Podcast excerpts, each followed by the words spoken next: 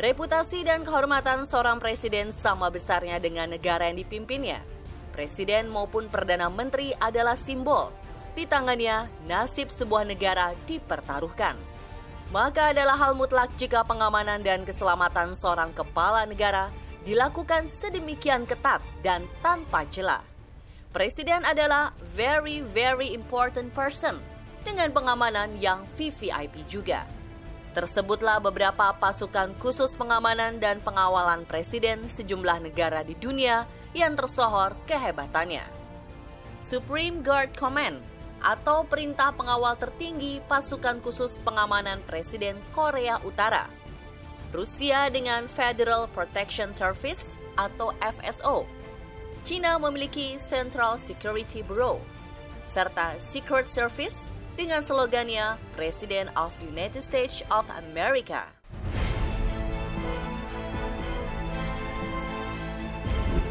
Dan Presiden Republik Indonesia memiliki Pas Pampres atau pasukan pengamanan presiden. Di tangan prajurit-prajurit terbaik ini, keselamatan jiwa presiden dipertaruhkan. Mereka seumpamanya perisai hidup kepala negara. Cikal bakal lahirnya Pas Pampres berawal dari keberangkatan Presiden Soekarno dan Muhammad Hatta beserta keluarga ke Yogyakarta pada tanggal 1 Januari 1946 seiring rawannya kondisi keamanan di Jakarta. Keberangkatan dilakukan secara rahasia dengan menggunakan kereta api. Misi ini diatur 8 pemuda yang semenjak hari kemerdekaan mengajukan diri mengawal Bung Karno.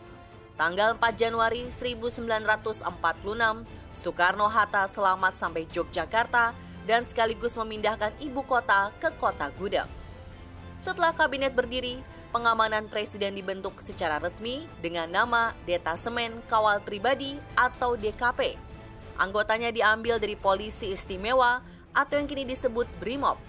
Kelak, setiap tanggal 3 Januari diperingati sebagai Hari Bakti Pas Pampres.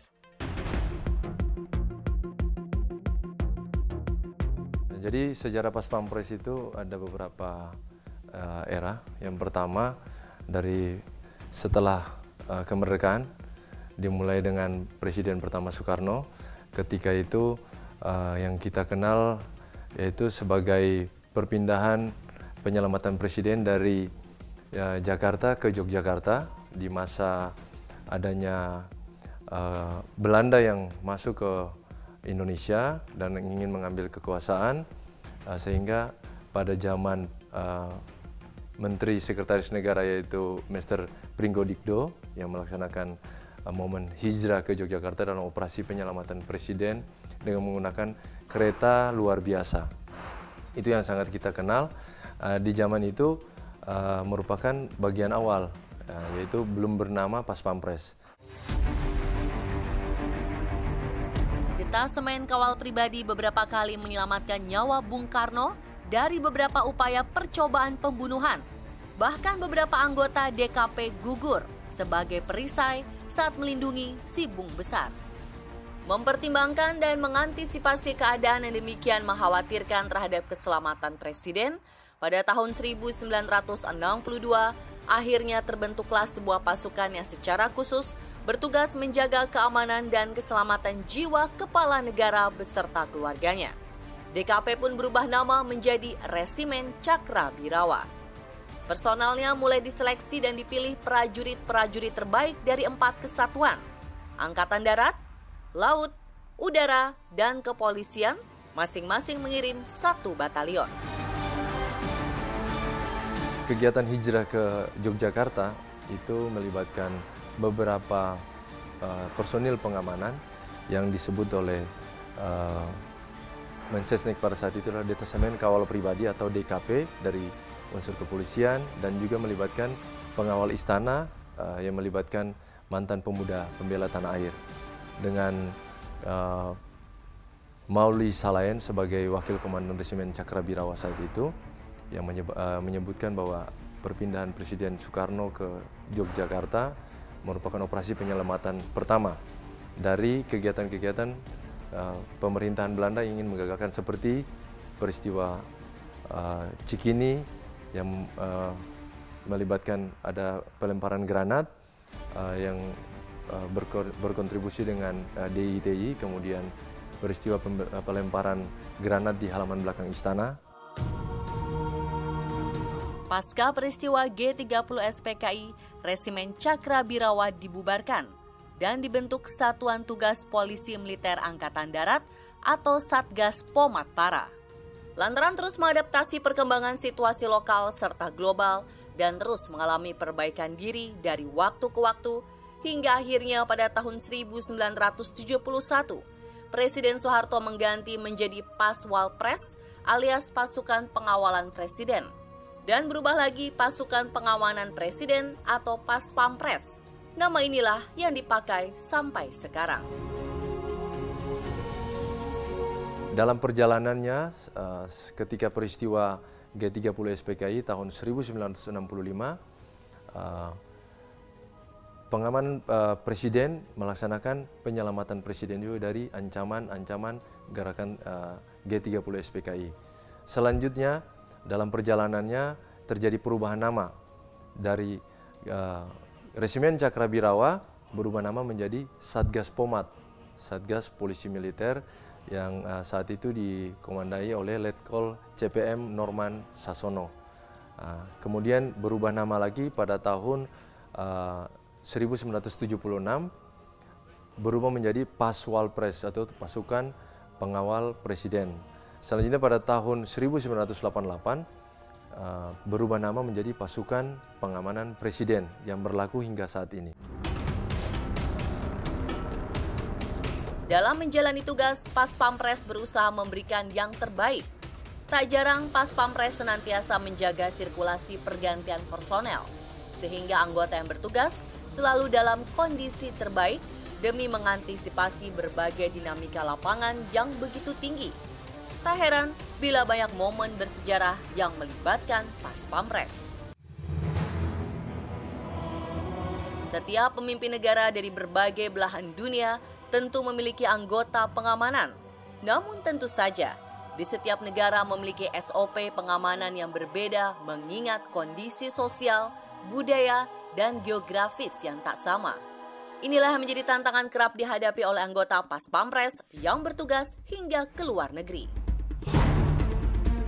momen bersejarah yang pas Pampres uh, ambil bagian yaitu uh, dari pelantikan Presiden uh, Joko Widodo beserta uh, Bapak Maruf Amin dalam periode kedua uh, melibatkan pas Pampres dan itu merupakan suatu proses pengamanan yang uh, sangat uh, ketat dengan kita menjamin proses pelantikan berjalan dengan lancar.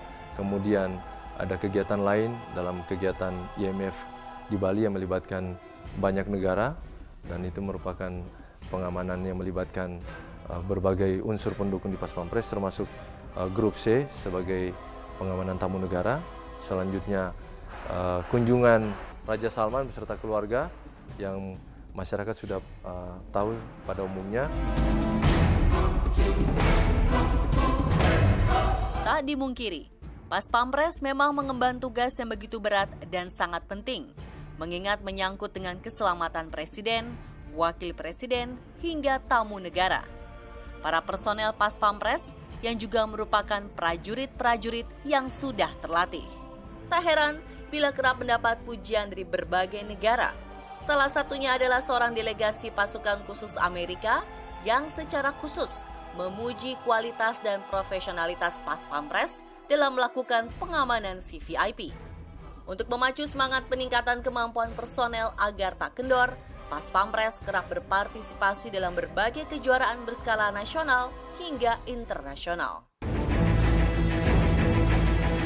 Nama saya Zulkifli Ago, pangkat Sersan Kepala. Asal saya dari Sulawesi Selatan. Untuk satuan saya di grup A, pasukan pengamanan presiden. Lebih spesifiknya lagi di Dentasemen 2 hiu perkasa. Saya alhamdulillah sudah mendapat prestasi itu mulai dari lomba binsat di satuan sempat beberapa kali juara untuk di cabang bela diri karate, kemudian Yong Modo. Untuk di Yong Modo saya sudah dua kali pertama pada saat Binsat 2014. Uh, sejak itu pimpinannya Maijen TNI Doni Munardo itu sempat juara satu untuk perorangan di kelas Min 75. Kemudian di Berugunya juara satu juga untuk di Beregu. Kalau bercerita tentang suka duka, ah, terlebih mungkin kalau dukanya ya sangat banyak. Karena yang namanya olahraga, apalagi berbenturan dengan fisik, ah, konsekuensinya pasti pertama akan cedera. Ah, cedera sudah banyak mengalami cedera mulai dari ujung kaki sampai tangan. Salah satunya kemarin pada saat pertandingan 2014 itu saya sempat lepas tulang kaki, sempat patah. Kemudian sampai sekarang bahu juga masih sering lepas. Kemudian tangan masih tidak normal. Tapi itulah resiko dari seorang atlet. Di balik segudang prestasi yang dimiliki Pas Pampres, rupanya untuk bergabung menjadi personel Pas Pampres harus melewati berbagai tes ketat demi menjadi prajurit pilihan. Lantas, apa sajakah itu?